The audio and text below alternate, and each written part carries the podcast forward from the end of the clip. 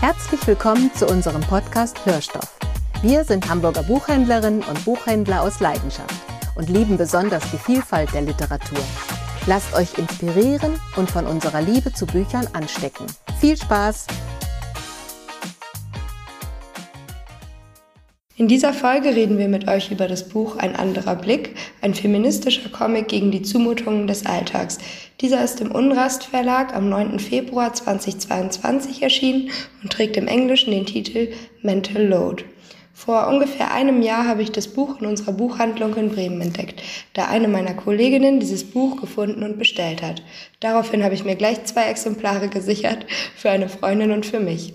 Im Laufe des Jahres hat das Thema Mental Load dann immer mehr an Aufmerksamkeit gewonnen und ist immer präsenter geworden. Deshalb haben wir uns in diesem Podcast für dieses Buch entschieden, denn wir finden das Thema wichtig und möchten es deshalb weiter verbreiten.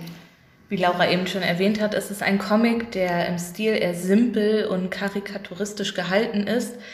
Und durch diese Kleinzeichnungen und wenig Text im Verhältnis hebt Emma, die Autorin, das Thema Mental Load in alltäglichen und beruflichen Situationen aber gerade noch mal hervor und somit steht die Aussage und nicht die Kunst im Vordergrund. Genau, und das Buch beinhaltet noch viele weitere gesellschaftlich relevante Themen. Das würde den Rahmen jedoch sprengen, deshalb reden wir erstmal nur über das Thema Mental Load. Hallo ihr Lieben, wir sitzen hier gerade in Hamburg bei der Azubi-Woche und wir, wir sind alle Azubis von Schweizer Fachinformation im zweiten und dritten Lehrjahr und wir stellen uns jetzt mal kurz vor. Ich bin Jacqueline aus Karlsruhe. Ich bin Lisa aus Hamburg. Ich bin Caro, ebenfalls aus Hamburg. Ich bin Luisa aus Stuttgart. Ich bin der Lawrence aus Frankfurt. Und ich bin Laura aus Bremen. Und wir wollen heute mit euch über Bücher reden, über ein Buch, und zwar über Ein anderer Blick. Das ist erschienen im Unrast Verlag und Caro kann uns da ein bisschen mehr zu erzählen. Genau, es ist eigentlich ja so gesehen ein Comic. Ja. Kein Roman oder sonstiges. Ähm, genau, es ist von einer französischen Bloggerin, Computeringenieurin, ähm, jetzt Autorin. genau, äh, sie benutzt den, de, das Pseudonym Emma. Privatleben soll bei ihr privat bleiben. Sie ist Französin, wie schon gesagt, ähm, und hat so das Konzept Mental Load in Frankreich so ein bisschen an die Öffentlichkeit getragen, das so ein bisschen präsent gemacht der ganze Ursprung davon war praktisch, dass sie auf dem Weg zur Arbeit immer so kleine Zettelchen geklebt hat an die Metrohaltestellen, wo sie äh, ein paar Aussagen getroffen hat, weil sie einfach im Privatleben bei sich, im Familienleben und auch im Arbeitsleben gemerkt hat, dass die Frauen sehr viel auf den Schultern zu tragen haben und sehr viel auch aushalten müssen und genau, sie hat dann auch angefangen, einfach kleine Kritzeleien auf hm. diese Zettelchen zu malen. Und das hat sehr viel Zuspruch gefunden. Und dann fing sie an, das Ganze in einem Blog im Internet zu veröffentlichen. Und der hat nach und nach immer mehr Anerkennung gewonnen. Und das auch international, so dass sich auch Verlage gemeldet haben und gesagt haben, wir wollen es gerne an die Menschen da draußen bringen und das weltweit. Und Jacqueline hat auch noch einmal ein paar Infos, warum gerade Pseudonym Emma. Ja, also das Pseudonym kommt vermutlich, also es gibt diese, Zei diese Zeitschrift, die ähm, Emma von der äh, Alice Schwarzer, selber Name. Deshalb nehmen wir an, dass es wahrscheinlich da einen Zusammenhang gibt. Und dieser Name Emma kommt vom Wort Emanzipation. Und ja. Also quasi aus der Metro in unsere Bücherregale hier in unseren Geschäften. Eine schöne Geschichte. Und ähm, genau, bevor wir weiter einsteigen ins Thema und in das Buch, ähm, erklärt uns Luisa erstmal, was überhaupt Mental Load ist und wo der Begriff eigentlich herkommt. Ja, also der Begriff Mental Load kam eigentlich erstmals so in den 1970er Jahren auf, damals in dem Essay Still Just Writing von Anne Tyler und eigentlich beschreibt der Begriff Mental Load so ein bisschen ähm, unbezahlte und unsichtbare Arbeit vorrangig von Frauen. um die Menschen im Umfeld eben glücklich zu machen bzw. zufriedenzustellen. Und ähm, der Begriff wurde in Deutschland vor allem durch Patricia Camerata geprägt. Die hat dazu dann auch eigene Bücher rausgebracht und ähm, hat sich seitdem so ein bisschen ähm, auch hier in Deutschland eben etabliert. Genau, jetzt wissen wir, was Mental Load ist und können eigentlich auch gleich schon reinhüpfen ins Buch quasi. Da wird es nämlich noch mal ein bisschen deutlicher, was damit eigentlich gemeint ist mit dieser unsichtbaren Belastung. Das liest Caro uns, glaube ich, mal vor. Wenn ja, sie will. also genau. Ähm, in dem Comic äh, sehr schön erklärt, fand ich es auf Seite 11. Wenn der Partner von seiner Freundin erwartet, dass sie ihn darum bittet, Aufgaben zu übernehmen, sieht er sie als ihre Hauptverantwortliche für die Hausarbeit. Es ist also an ihr zu wissen, was zu tun ist und wann es zu tun ist. Das Problem daran ist, dass bereits Planung und Organisation an sich schon ein Vollzeitjob sind. Und da stellt sich die Frage, wie man zwei Vollzeitjobs schaffen soll. Das hängt auch so ein bisschen zusammen mit der Geschichte des Vollzeitjobs bzw. der 40-Stunden-Woche, wie wir sie erkennen. Und ähm, Lawrence, wo kommt das eigentlich her? Die 40-Stunden-Woche stammt eigentlich ursprünglich aus den 1960ern bzw. Mitte der 1960er. Da wurde es erstmal in Industrieberufen eingeführt, in den 70ern, 80ern dann auch in den restlichen anderen Branchen. Und der Sinn dahinter war eigentlich zu der Zeit, dass der Mann arbeiten geht, eben das Geld verdienen tut und eben eine Partei, in dem Falle damals immer die Frau, daheim zu Hause bleibt, sich um den Haushalt und Kinder kümmert. Da ist halt nur dann sehr schnell in den letzten Jahren das Problem aufgetreten mit Themen wie Inflation und Verdienst. Man verdient mittlerweile weniger als wie früher. Das Geld ist an vielen Punkten knapper. Viele Dinge kosten inzwischen auch viel mehr als es mal gekostet haben. Der Bundesbürger ist in den 1960ern, 70ern mit einem Nettogehalt von 600 bis 700 D-Mark ohne Probleme ausgekommen. Und eine Sache, wenn man äh, heutzutage an den Mindestlohn denkt, wo dann 1700, 1800 netto rauskommen, man teilweise eine Miete von 7, 8, 900 Euro hat dass man das einfach alleine nicht mehr handeln kann und die zweite Partei, in dem sie in die, heutzutage halt die Person, die sonst daheim ist und sich um alles kümmert, nun mal auch eben arbeiten muss, weil es bleibt ja nichts anderes mehr über, wenn man halt ein teilweise gescheites Leben führen will, ohne nicht halt Ende des Monats jeden Cent zweimal umzudrehen oder sogar dreimal. Das ist eigentlich so der Grundgedanke gewesen, den man heutzutage aber eigentlich verwerfen sollte, eben aufgrund dieser Tatsache. Es ist nicht mehr möglich, dass nur eine Person arbeiten kann. Außer man passt halt bestimmte Dinge an, zum Beispiel mit einem Mutterschaftsgeld oder Vaterschaftsgeld, je nachdem, welche Partei er zu Hause bleibt. Dann haben wir auch nochmal da, auch dazu aber auch wiederum das Problem mit den Verdienstunterschieden, dass eine Frau in Deutschland immer weniger verdient als ein Mann.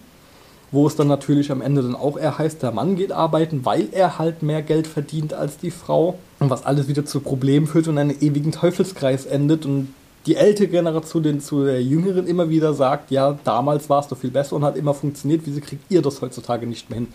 Weil man es einfach nicht hinbekommen kann. Es ist heutzutage nicht mehr möglich. Genau, und äh, du sagtest gerade, dass äh, ja Frauen in der Regel, nicht in der Regel, aber oftmals weniger verdienen als Männer.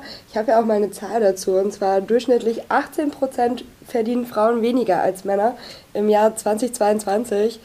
Und ähm, das waren dann circa 20 Euro und 5 Cent die Stunde. Bei Männern waren es durchschnittlich 24,36 Euro die Stunde. Wenn man das jetzt mal hochrechnet, sind 4 Euro die Stunde natürlich schon ganz schön viel und wir haben einen riesigen Unterschied. Und ähm, ja, jetzt stehen wir vor vielen Problemen in unserer Arbeitswelt und es ist nicht richtig fair und ausgeglichen und dadurch kommt diese unsichtbare Belastung irgendwie noch dazu, dieses Mental Load Problem. Genau, wir haben nicht nur die Gender Pay Gap als großes Problem, sondern es gibt immer noch typische Frauen- und Männerberufe und auch unterschiedliche Bezahlungen in, dieser, in diesen Berufen. Genau, ähm, ein Problem könnte sein, wieso ähm, der Gender Pay Gap überhaupt existiert. Ähm, weil historisch geprägt bestimmte Berufe einfach einen höheren Frauenanteil haben als ähm, wiederum andere Berufe, die lieber von Männern ausgeführt werden oder ähm, beziehungsweise sich einfach so ergeben hat. Äh, so ist zum Beispiel der Frauenanteil in Bürojobs äh, sehr hoch, genauso wie in Dienstleistungsberufen und im Handel. Ähm, ich meine, wir kennen ja eigentlich alle mindestens eine Frau, die irgendwie der Pflege arbeitet oder als Krankenschwester. Und ähm, leider ist es, äh, ja. Wir brauchen uns ja nur mal in unserem Kollegium umzuschauen. Dann gucken wir an, wie es zwischen uns Also- und unseren Kolleginnen äh, ist. Da Alleine in unserer Runde hier gerade die Aufteilung, wir sind wir auch 5 zu 1. Richtig. Genau. Da sieht man deutlich, der Buchhandel wird von uns Frauen getragen. Und da ist es ja auch kein Geheimnis, ähm, dass das vielleicht nicht der bestbezahlteste Beruf ist. Und ähm, trotzdem arbeiten wir alle 40 Stunden und von uns wird erwartet, dass wir den Haushalt finanzieren können, den wir ähm, alleine tragen und dann auch ähm, unter Umständen später mit Partner und Kind, wenn nicht sogar mehrere Kinder. Ähm, während Männer halt äh, lieber äh, solche Berufe wie zum Beispiel ähm, Kraftzeug, Mechatroniker, Elektroniker, ähm, Kaufmann und so weiter ausüben.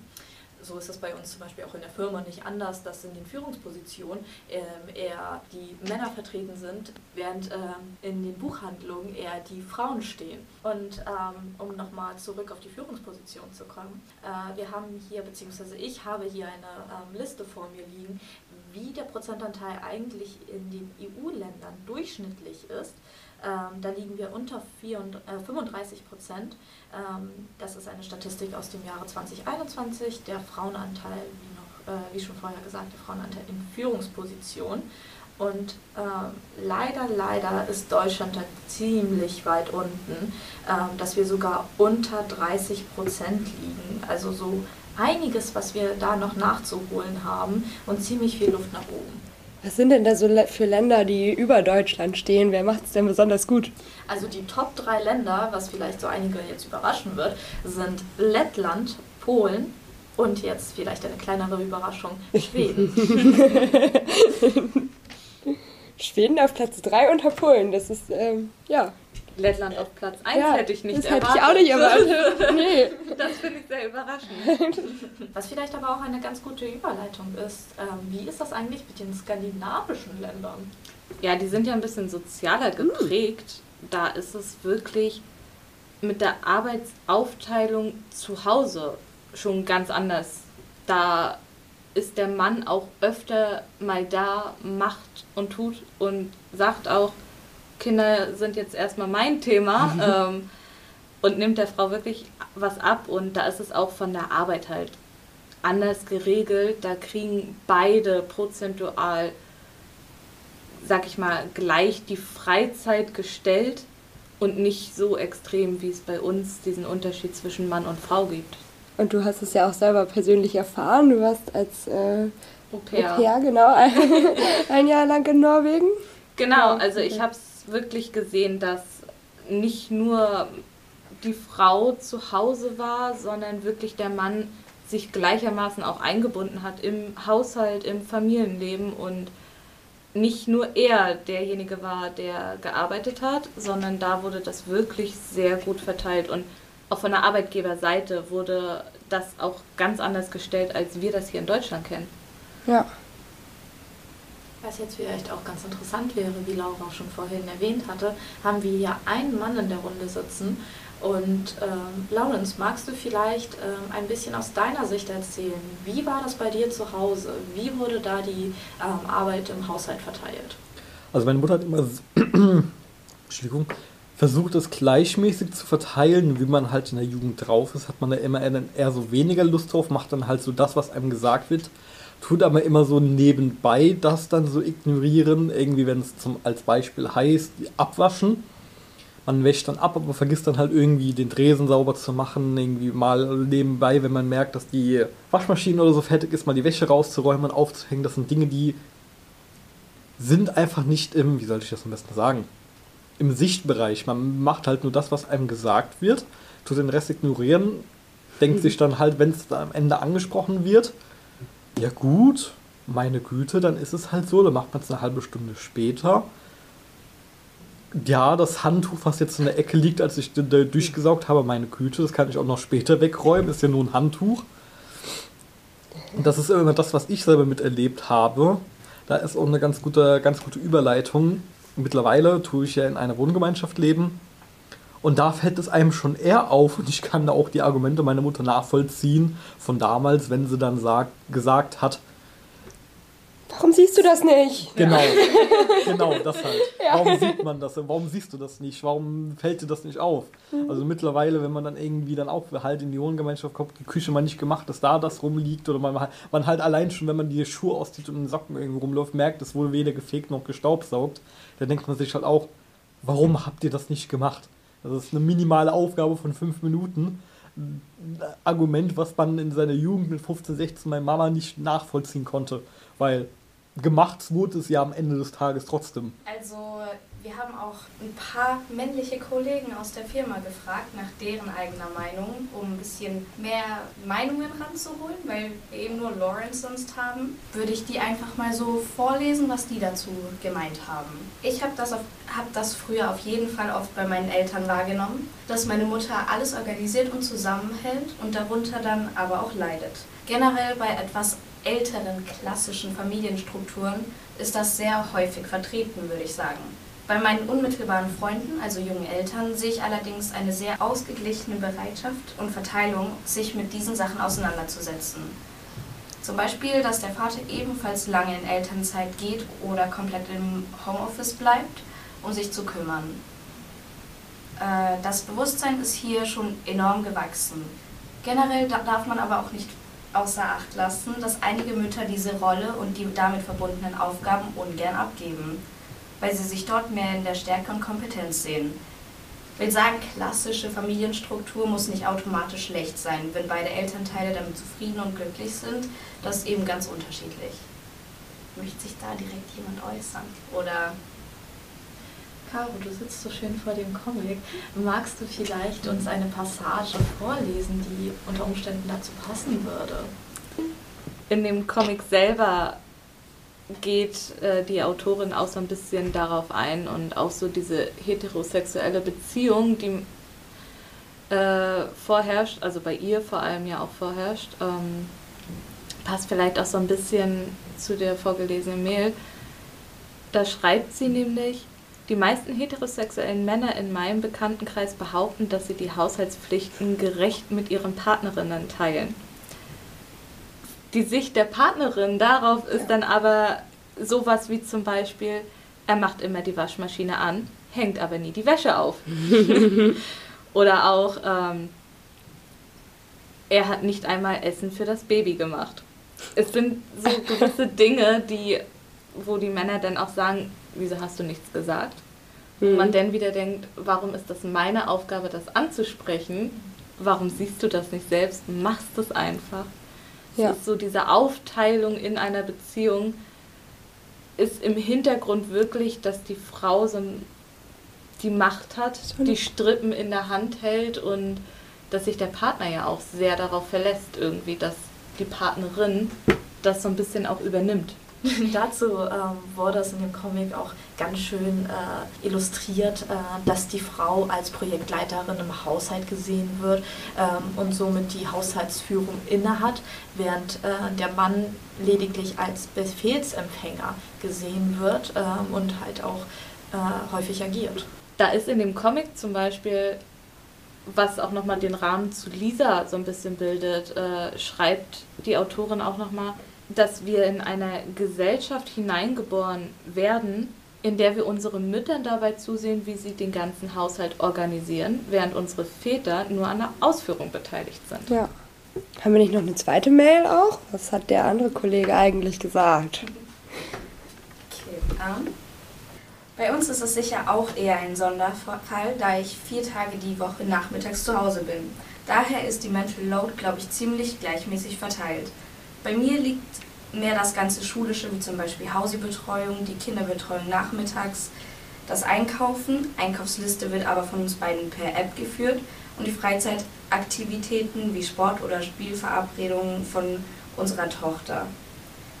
Dazu kommt dann noch der Hund mit allem, was dazugehört, wie Gassi gehen, Tierarzt und so weiter. Meine Partnerin bringt abends immer das Mittagessen für unsere Tochter und mich für den Folgetag aus ihrer sehr leckeren Kantine mit. Somit plant sie das in Abstimmung mit uns. Dinge, die zudem eher über meine Partnerin laufen, sind zum Beispiel Kinderarztbesuche, wenn sie es zeitlich einrichten kann, Geschenkauswahl für Kindergeburtstage, gemeinsame abendliche Tochter-Mutter-Gespräche und so weiter. Hätten wir einen Sohn, wäre die Verteilung vermutlich etwas anders. Unsere gemeinsame Freizeitgestaltung planen wir eigentlich zusammen. Hier kommen die Impulse mal von der einen, mal von der anderen Seite. Im Allgemeinen nehme ich an, dass die Metal Load bei uns relativ ausgeglichen ist und nicht so ganz mit der klassischen Rollenverteilung zu vergleichen ist, da keiner von uns beiden Elternteilen komplett zu Hause ist. Die Übergänge sind auch fließend. Das ist bei uns nicht so eng gefasst. Darauf würde ich gerne ähm, ein bisschen eingehen, vor allen Dingen auf den Part der ähm, Aufgabenverteilung, weil ich finde, es ist doch ein bisschen klassisch verteilt, auch wenn, wenn der Kollege das jetzt ein bisschen anders sieht. Ähm, da man doch schon rausgehört hat, ähm, die Frau, die Mutter ähm, kümmert sich um die Planung, ähm, um das Organisatorische, um das Essen, während der Vater mehr für die leichteren Dinge da ist, für die, für die Freizeit, für, aber auch für äh, die Hausi-Betreuung, wie er das so schön nennt, und ähm, für das Gassi-Gehen des Hundes. Und ähm, ein weiterer Punkt, auf den ich eingehen würde, ähm, ist auch der Kommentar, der äh, in einem Nebensatz wurde. ähm, und zwar, dass ähm, es bei einem Sohn ja wahrscheinlich etwas anders verteilt wäre. Äh, was ja auch eine recht veraltete Sicht ist, da, wie ich persönlich finde, äh, man erzieht ja nicht äh, Mann und Frau, man erzieht einen Menschen. Und ähm, am Ende des Tages wollen wir ja eigentlich alle, dass unser Kind ähm, ein Part der Gesellschaft wird, ein nützlicher Part der Gesellschaft, ähm, der auch äh, gewisse Eigenschaften und Überzeugungen in sich trägt, ähm, die positiv sind was mich auch so ein bisschen in Stocken gebracht hatte, es gibt so Mutter-Tochter-Gespräche. Warum gibt es mhm. aber nicht Vater-Tochter-Gespräche? Also es ist doch genauso wichtig für ein junges Mädchen, ja. die Bindung mit dem Vater auch einzugehen. Also auch mal so die Sicht aus seiner Perspektive auch wahrzunehmen und da den Zugang anders zu haben. Also ich zum Beispiel hätte es mir auch gewünscht, dass man einfach, also ich persönlich in meiner Kindheit hätte mir sowas sehr gewünscht auch. Ich habe die Sicht meiner Mama, aber warum nicht die von Papa? Also ja. warum gibt es diesen diese klaren Strich, so diese klare Grenze? Warum gibt es da nicht auch einfach, dass er sich mit seiner Tochter auch mal abends zusammensetzt und ja. Gespräche führt? Und ich finde es irgendwie auch so witzig, weil dann im Satz danach direkt fällt, bei uns ist das nicht so klassisch. Ja. ähm, ja. Aber da sind wir auch ähm, wieder, das eine ist, ähm, wie der Partner das wahrnimmt, mhm. Ähm, jetzt auch in der heterosexuellen Konstellation. Und das andere, ähm, wie die Partnerin das dann alles sieht und ähm, wo sie nacharbeitet. Was ich auch sehr interessant finde, ist, wir haben da als Kommentar von einer Kollegin bekommen, ähm, dass es ja in der Kommunikation liegt und ähm, dass beide sozusagen Teil des Problems sind. Ich finde aber, dadurch, dass das Thema ähm, schon so lange vorherrscht und man ja wirklich über Jahrzehnte hinweg schon darüber spricht und der Begriff Mental Load verwendet wird, kann man das nicht einfach darauf reduzieren. Es ist nicht nur ähm, ein, ein Problem der Kommunikation, eindeutig. Man muss nämlich, ähm, man darf nicht vergessen, es geht nicht darum, es einfach nur anzusprechen, es geht auch darum, zuzuhören und es umzusetzen. Vor allem umzusetzen. Ja, und ich glaube auch, dass Kommunikation vielleicht Verhaltensmuster, die schon über Generationen hinweg so geprägt sind, vielleicht jetzt auch nicht so leicht aus der Welt zu schaffen sind durch Gespräche und äh, dass da eher eine gewisse ein ja, ein anderes Bewusstsein entsteht schon bei der Kindererziehung, dass dann ja, Menschen herangezogen werden, die nicht so diese Bilder und haben, wie wir sie. Genau, das finde ich sehr schön. Auch im Comic äh, hat die Autorin nämlich geschrieben, diese Konditionierung beginnt im jüngsten Kindesalter und setzt sich bis ins Erwachsenenleben fort. Und das finde ja. ich ist ein super Beispiel, woran man das ja auch sieht. Ich bin auch überzeugt, dass äh, der Kollege und auch ähm, andere Männer, mit denen wir in unserem Leben gesprochen haben, das gar nicht bewusst sagen ja. und ähm, das auch am, im Endeffekt gar nicht so meinen. Ähm, und würde man sie direkt darauf ansprechen, gäbe es wahrscheinlich einen Aha-Moment. Ähm, aber das ist halt einfach etwas, was wir unterbewusst mit uns tragen und äh, was wir auch so nicht ignorieren dürfen. Was ich aber schon mal cool finde, ist das mit der Einkaufsliste. Weil ähm, das finde ich eigentlich ganz gut, dass man irgendwie neue Wege findet, um auch Verantwortung zu teilen. Dass wirklich nicht eine Person dafür verantwortlich ist, zu schauen. Und ja, das ist vielleicht so ein ganz nettes Gadget, was irgendwie dabei helfen kann, da eine faire Verteilung hinzubekommen. Von ja, überall. Das finde ich auch vor allem jetzt so in einer Zeit, wo auch sehr viel digitalisiert wird. Mhm da haben beide ja wirklich diesen Zugriff drauf und ich glaube, da lässt sich diese Teilung ja. der Arbeit, dieser Haushalt, Haushaltsarbeit, lässt sich, glaube ich, da besser ja. von beiden koordinieren und zwar zu gerechten Teilen. Ja, finde ich auch. Stimmt. Ich würde auch noch mal gerne ähm, darauf eingehen, was Lawrence vorhin gesagt hat, ähm, als er meinte, ähm, dass Männer für manche Dinge halt einfach nicht das Auge haben, nicht den Blick haben und dass es mhm. äh, für sie blind ist da hat äh, Laura auch gerade einen Ich würde da auch gerade voll gerne reingrätschen, weil ich finde, Männer ist falsch. Ich finde Kinder in dem, in dem Zusammenhang viel richtiger, weil mir ist es als Kind auch aufgefallen. Also ich würde mich da jetzt nicht rausnehmen. Ich glaube, ich war da ähnlich wie Lawrence und ähm, bin da nicht anders sozialisiert irgendwie und habe es dann erst im Erwachsenenalter gemerkt, was da eigentlich alles hintersteckt und was Mama eigentlich den ganzen Tag so gemacht hat und wie viel Arbeit das wirklich alles ist, die man die ich wirklich nie gesehen habe für meinen Teil. Und ja, das finde ich nochmal wichtig, dass man da ähm, gar nicht so sehr unterscheidet, sondern dass man da wirklich von Kindern spricht. Lisa, ja. Ähm, also da, ich finde, das ist ein total guter Einwurf. Ähm, stimme ich dir komplett zu. Ähm, bei mir persönlich war das zum Beispiel in der Familie ähm, so gewesen, dass meine Mutter die meiste Zeit über alleine war und später auch alleinerziehend. Ähm, und in der Zeit, wo mein Bruder noch bei uns gewohnt hat, ist mir sehr stark als Kind aufgefallen, dass ähm, ihm zwar gesagt wurde, zum Beispiel räum dein Zimmer auf, aber wenn er es dann nicht getan hat, ähm, dann hat meine Mutter das im Hintergrund gemacht. Bei mir war das ähm, so gewesen, dass sie mich wirklich genommen hat und ähm, zu den Aufgaben geführt hat und gesagt hat, Lisa, schau mal, das ist liegen geblieben, so sieht das aus, das musst du ähm, gerade als Mädchen und später als Ehefrau ähm, vielleicht eher beachten. Du ähm, solltest das eher wegräumen und aufräumen ähm, weshalb ich das jetzt auch so mhm. generalisiert habe und gesagt habe, ähm, Jungs, einfach nur aus persönlicher Erfahrung. Ja. Ähm, und was mir halt dann auch aufgefallen ist, ähm, waren so Kleinigkeiten wie zum Beispiel, ähm, er hat die Wohnung sauber gehalten übers Wochenende, während die Eltern weg waren. Und das ist dann schon, äh, wow, ich habe einen guten Sohn, so, äh, er hat es gemacht. Ich bin sehr stolz auf ihn. Und äh, bei mir war das dann aber so, äh, das war einfach eine Selbstverständlichkeit. Normal, ja. Eine Voraussetzung. Genau. Das muss sie ja können und als Frau. Genau, und da wurde dann eher so auf die Details geachtet, so von wegen, ja, du hast aufgeräumt, aber schau mal, was du nicht aufgeräumt hast. Deswegen mhm. ähm, wollte ich auch nochmal darauf eingehen, wie äh, Lawrence das gesagt hat, ähm, dass manche Dinge halt einfach wirklich äh, vom Mann übersehen werden, was ja auch kein Wunder ist, wenn man dann so erzogen wird ja. als Junge. Ja, Lawrence, wie war das denn eigentlich bei dir?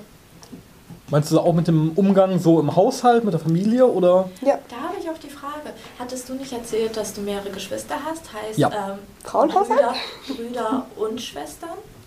Zwei Brüder, eine Schwester, ja. Und hast du da einen Unterschied im Haushalt gemerkt? Ähm, was vielleicht auch, also ich werfe jetzt eine Theorie hier in den Raum, ähm, vielleicht liegt es auch daran, dass ähm, deine Mutter sowohl die Erziehung wie den Haushalt und den Job jonglieren musste. Und irgendwann ist die Energie, die Luft ist einfach raus, ähm, was man zum Beispiel auch ähm, an der Burnout-Statistik sehen kann, ähm, die wir haben. Also, wir sehen hier die Burnout-Entwicklung zwischen den Jahren von 2004 bis 2019, ähm, sortiert nach den Geschlechtern. 2019 war das zum Beispiel bei den Frauen so, dass sie ähm, fast 100 Krankheitstage im Jahr hatten, während das bei den Männern ähm, bei circa, sagen wir, 60 Tagen lag. Ähm, die Statistik ist hier ähm, nicht so genau unterteilt, mhm. deswegen muss ich ein bisschen hier raten. Aber man merkt schon einen großen Unterschied. Einen sehr großen Unterschied. Und deswegen ist halt auch die Frage, vielleicht ähm, sagt man beim zweiten, dritten, vierten und dann auch fünften Kind, so jetzt reicht's mal, ich kann nicht mehr, Leute. Ich habe 40 Stunden in der Woche, die ich arbeite, dann muss ich mein Kind erziehen, weil mein Mann ähm, vielleicht die Details nicht mitkriegt ähm, oder er auswärts arbeitet oder ich alleinerziehend bin. Und ähm, dann soll ich aber auch noch allen hinterherräumen. Ähm, und dann wird äh, noch darum gebeten, dass man doch kommuniziert und dass man doch sagt, ja guck mal, die Geschirrmaschine hast du jetzt aber, äh, die Geschirrspülmaschine hast du jetzt nicht ausgeräumt. Komm, ich nehme dich mal an die Hand, das zeige ich dir mal, wie das richtig geht. Genau. Mhm. Irgendwann hat man auch einfach keinen Bock mehr. Genau. Denkt sich laufen ja. lassen. Ja, und da ist halt auch die Frage, wie ja. sollen wir das dann stemmen? Wieso erwartet die Gesellschaft von uns, das alles so auszuführen und das auch noch perfekt auszuführen. Es geht nämlich nicht darum, dass es gemacht wird, es geht darum, dass es gut gemacht wird. Und ähm, dann einfach zu sagen, ja, aber der Partner, der, der wartet darauf und es ist auch für ihn berechtigt, darauf zu warten. Wenn ich finde, wenn wir uns die Zahlen anschauen und wenn wir uns anhören, wie das bei uns persönlich im Umfeld ist, äh, das doch gar nicht möglich wäre. Zumal die Frau auch null Zeit für sich einmal hat wo ja. soll sie sich die da noch nehmen für, ja. wenn wirklich eine Aufgabe nach der nächsten für sie ansteht? Ja, ja. Die Geschenke für die. Ähm, ja, die Geschenke, das war auch ganz schön, ja. genau, die Geschenke für die Kindergeburtstage noch raussuchen und dann doch das Essen mitnehmen. Und ja, es ist natürlich schön, dass man das beide in die App schreiben können. Jetzt beziehe ich mich sehr extrem auf die aber wieso können denn manche Dinge organisatorisch dann nicht vom Partner übernommen werden? Wieso denkt er dann da nicht mal mit? Und ähm, ein weiterer Grund für Burnout ist ja unter anderem, dass man sich selbst nicht mehr verwirklichen kann. Dass man sich selbst verliert, dass man diese äh, Selbstentwicklung sozusagen außer, außer Acht lässt. Ähm, und am Ende des Tages brauchen wir alle als Menschen auch mal die Möglichkeit durchzuatmen und zu sagen, der Tag, der gehört jetzt mir allein und ich mache, was ich möchte und niemand stört mich hm. dabei. Ich das glaube, da würde es sogar schon reichen zu sagen, mir gehört der Abend oder der Vormittag mhm. oder also selbst ein paar Stunden einfach für sich alleine, wo man an nichts anderes außer als an sich selber mal denken muss und darf, ich finde, wir ähm, haben eigentlich eine sehr gute Diskussion hier gestartet. Genau, ähm, auch einfach als Denkanstoß, Denkanregung für unseren Alltag, äh, so. für unsere Partnerschaften. Äh, ganz, ganz persönlich. Und ich sehe, Caro sitzt hier schon und kann sich kaum zurückhalten, uns äh, noch zwei Seiten aus dem Comic vorzustellen und vorzulesen. Ja, also das ist sozusagen der Schluss des ersten Kapitels aus dem Comic. Und ich finde, die Autorin fasst da ihre eigenen Gedanken auch nochmal so zusammen und ich finde, ähm, dass der allerletzte Satz einfach immer passt und zwar, ich glaube, darüber lässt sich streiten. ich finde, das ist einfach passend, weil egal wer sich zusammensetzt, sei es eine Gruppe von Männern, Vätern, Brüder oder sei es eine Gruppe von Freundinnen, Müttern oder auch einfach nur wir, die einfach eine wirklich gemischte Gruppe ist. Jeder findet einen Gedankengang und immer wieder neue Ansätze und ich glaube, man kann da stundenlang drüber diskutieren und das wird auch in der Zukunft weiterhin Thema sein. Und wenn ihr sagt, das klingt super spannend und bei dem Thema möchte ich unbedingt auch mehr erfahren oder lesen. Es gibt unheimlich viel Literatur dazu. Rennt in eure nächste Buchhandlung. Genau, und besonders zu empfehlen ist wirklich ein anderer Blick von Emma. Das ist ein super guter feministischer Comic. Den können wir euch nur ans Herz legen. Und um das nochmal ähm, hervorzuheben, wir haben wirklich nur über das erste Kapitel gesprochen, Mental Load. Ähm, aber wie Caro so schön meinte, es ist ein feministischer Comic und da sind wirklich so einige Themen, über die wir uns eigentlich auch mehr Gedanken machen sollten. So, vielen Dank, dass ihr bis hierhin zugehört habt. Und wie bereits am Anfang erwähnt, beinhaltet das Buch noch viele andere Themen, wie zum Beispiel Rassismus, den Male Gaze, Weiblichkeit und den weiblichen Körper sowie die Sexualität und oder Frauen und Familie in der Arbeitswelt. Wir hoffen, euch ist das Thema genauso wichtig wie uns. Wenn ja, ebenfalls im Unrast Verlag erschienen von Emma ist Ein anderer Blick 2, ein feministischer Comic gegen Mythen und falsche Glaubenssätze für 19,80 Euro und Ein anderer Blick auf den Klimawandel für 14,80 Euro. Das sind beides aktuell relevante Themen, die Emma in ihren Comics auf unterhaltsame Weise darstellt und damit zum Nachdenken anregt. Dies war die Spezialepisode von uns Azubis. Vielen lieben Dank fürs Zuhören. Genau, vielen Dank. Ich hoffe, es hat euch Spaß gemacht und im nächsten Monat hört ihr hier dann wieder die KollegInnen vom Büchereck in Niendorf.